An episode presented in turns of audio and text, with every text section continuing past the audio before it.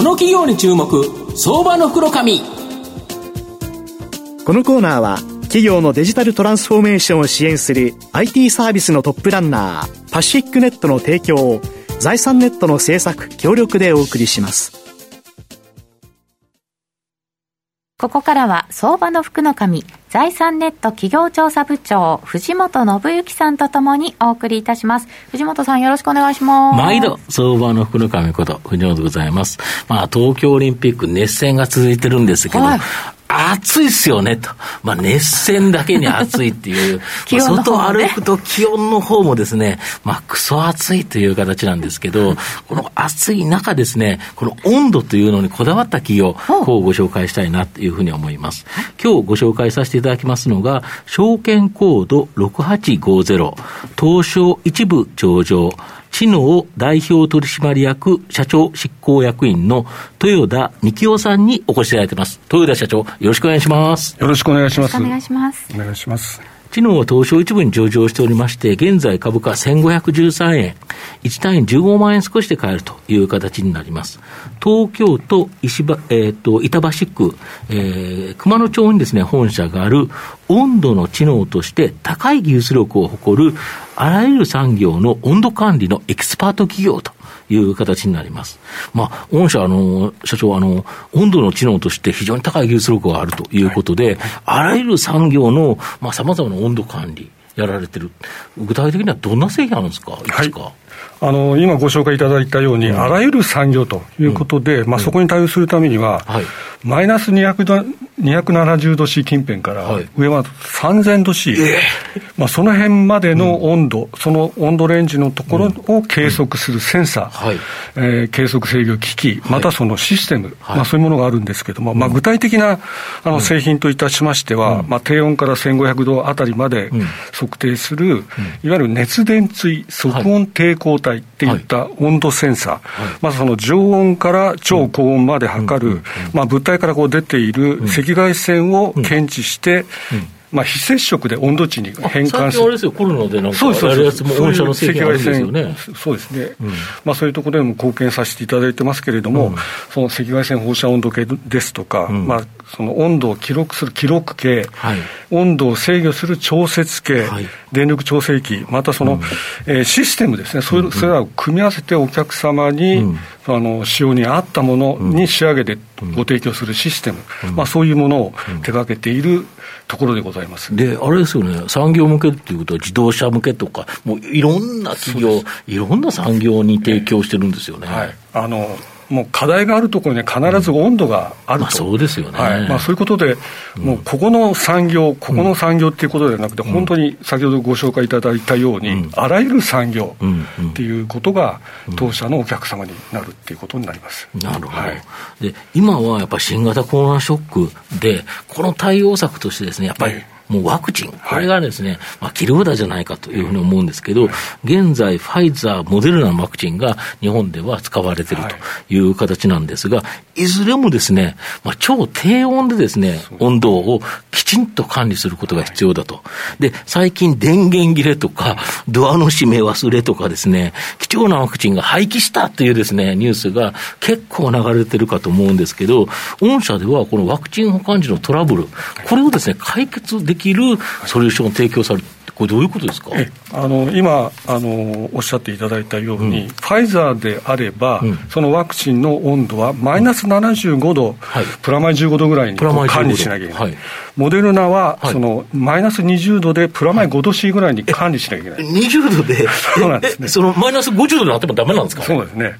まあ、上はだめだろうなとは思うんですけど、まあ、下もちょっとぐらい冷えててもええやんっていう感じがするんですけど、だめなんですね。まあその辺のからくりはちょっと私には理解できないんですけども、まあそういうこう温度管理を非常に厳しく厳格にやらなきゃいけないとい。うことで、まあ当社のセンサー、あと機器、あとまあパソコン、場合によってはパソコンとシステム化するっていうこともあるんですけれども、いわゆるそのワクチンの保管庫の温度を、まあ、さっき言ったような温度でちゃんと管理できているかどうかを監視しながら、もしその外れた場合には、あの保管している責任者にメールを飛ばすだとか、うん。うん、また現場ではパトライト、うん、まあ、あのピカピカ、ピカピカ、くるくる光るやつですよね。ああいうもので、はい、あのあやばいっていうのでみんなが分かると。まずいですよっていうことを知らせる。ああ、締めに行かなきゃっていう。はい。うんそんなことであのお役に立っている現場が多数ございます、うん、なるほど、えー、これだけど、今後もあれですよね、拡大し、残念ながらしちゃいますよね。そうですよね。で今回は、まあ、今、必死にですね、まあ、全国の、まあ、大体4割近く打てれるかと思うんですけど、はい、まあ、これがどんどん進むと。ただ、残念ながら、来年も再来年も打たなきゃいけなさそうな感じがしますよね。そうですよね。これ繰り返して打たないと、うん、あの効果がないということで、うん、毎回毎回こういう大騒ぎになると思うんですね。そうですよね。で、しかも、これ、mRNA ワクチンって別にコロナワクチン用のワクチンではないですから、これでいろんなまた失病が、はい、まあ、ワクチンができてくると、はい、すると、やっぱりこれも全部多分極低温で管理、はい、とすると、御社のやはり製品の活躍の場、広がると。最近、薬品向けのところが非常に伸びてるんですよね。そうですね。あの、薬品もや、うん、やはりその作る、運ぶ、保管する、うん、使うといったそのチェーンの中で、うん、やはり保管するっていうところが非常にこう、当社が、うん、えー、いろいろこう、お手伝いさせていただいているところなんですけども、この温度をちゃんと守って保管できたかどうかっていうことを確認するっていうことが非常に大事になってるんですね、それこそ本当に厳格な温度管理が必要。まあ、そういうところで当社のシステム、またそのサービスっていうものもいろいろ貢献させていただいているところです、なるほど、はい、あと最近、やはり温暖化ガス削減っていうのもですね、まあ、世界中のですね、まあ、本当に大変な問題になっているという形なんですけど、まあ、あの御社では水素関連で大きな成長の可能性のある製品、はい、これ、どういう製品になるんですか？えあのまあ、水素の場合もその作る、運ぶ、保管する、使うっていう、まあ、チェーンがありますけれども、ね。はい、あのまあ、当社は昔から、今、今あの、燃料電池車ですとか、エネファームだとい。うことで、実用化されているものがありますけれども、まあ、そういう三十何年前から、まあ、そういう研究開発、評価ですね、まあ、そういうところでいろいろ貢献して、あの来ているところで、今度、今は逆に、その逆にって言ったら変ですけれども、今度、水素を作るっていうところね、まあ、そこでは、まあ、皆さんよくご存知のように理科実験、水電解、ああいう簡単なものがございませんけど水を電気分解したら、H2O で H2 と O2 に分かれるっていう、はい、昔習った気がしますけどね。まあそういう作る現場でいろいろイノベーションが今、あの非常に盛んに行われてます、まあ、脱炭素社会イコール水素社会実現というような、まあ、国策でもありますので、まあ、そこでいろんな、えー、企業さんが取り組んでいる、まあ、そういうところに当社の温度管理,、温度管理ですとか、制御ですとか、そういうところであのお手伝いさせていただいているということになると思います。全然違う分野では農業の ICT 化、はい、まあ、これもですね、いずれ進んでいくという形なんですけど、御社も農業 IoT センサーシステム、はい、これ結構注目されてるとか。えあのー、まあ当社は事業規模として、そのハウス全体をこうコントロールするっていうことはできませんけれども、いわゆる今まで培ってきた計測技術っていうことで、ハウスの中の温度、湿度、CO2、日射、まあ、そのような、あの物理量を、あの測ってですね、それをあのハウスを、ハウス農業を営んでいる農家の方々、またはその研究機関ですよね、まあ、そういうところにあのスマホで見えるだとか、あとはえネットを通じて、うん、え遠隔で監視できるだとか、はい、あの子会社に農業関係で、うん、ああるんですけれども、うん、あの制御機器ですとか、クラウドサービスだとか、そういうこともやっております。まあ、今後その農業人口が減る、または生産効率を上げなきゃいけない、まあ、そういうところに当社の制御技術というものを貢献していこうというふうに考えております。なるほど。はい、御社の今後の成長を引っ張るもの、改めて教えていただきたいんですが。はい、まあ今まで申し上げたように、まあ、社会の大きなうねりとなっている水素社会実現、うん、またそのアフターコロナでより安全性、安心、うん、安全でこう生活できる社会の実現ですね。うん。あと、あの DX で半導体だとか電子部品、まあ、そういうものもございます、まずそういうところのさまざまなお客さんに、われわれと一緒になってですね、われわれも一緒になってですね、ソリューションを考えて提供していきたいというふうに考えております。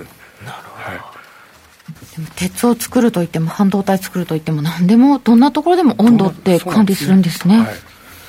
非常に幅が広いんだなと思ってびっくりしました。非常に幅広いっていう形ですね。うん、で、まあ、まとめさせていただきますと、まあ、知能の今期はですね、まあ、半導体製造装置関連であったり、鉄鋼向けの需要、これがですね、需要増が期待できる上、まあ、医薬品のですね、温度管理システム、これもですね、大きく成長しそうかなというふうに思います。まあ、水素関連とか農業関連など、この新規分野、これもですね、今後大きな成長を期待できると思います。で、なのにですね、実績 PBR が0.8倍割れと、予想配当利回りも3%弱とですね、まあ、かなり割安な水準、ウィズコロナ再生可能エネルギーでですね、大きな成長が、えー、期待できそうな相場の福の神のこの企業に注目銘柄になります。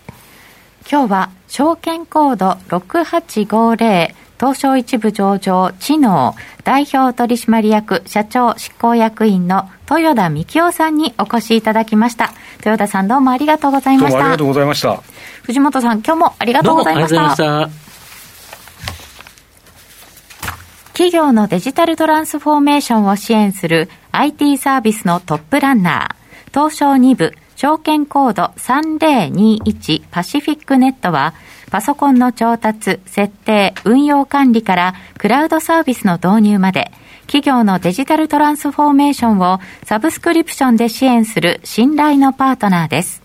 取引実績1万社を超える IT サービス企業、東証2部証券コード3021パシフィックネットにご注目ください。この企業に注目相場の袋このコーナーは企業のデジタルトランスフォーメーションを支援する IT サービスのトップランナーパシフィックネットの提供を財産ネットの政策協力でお送りしました。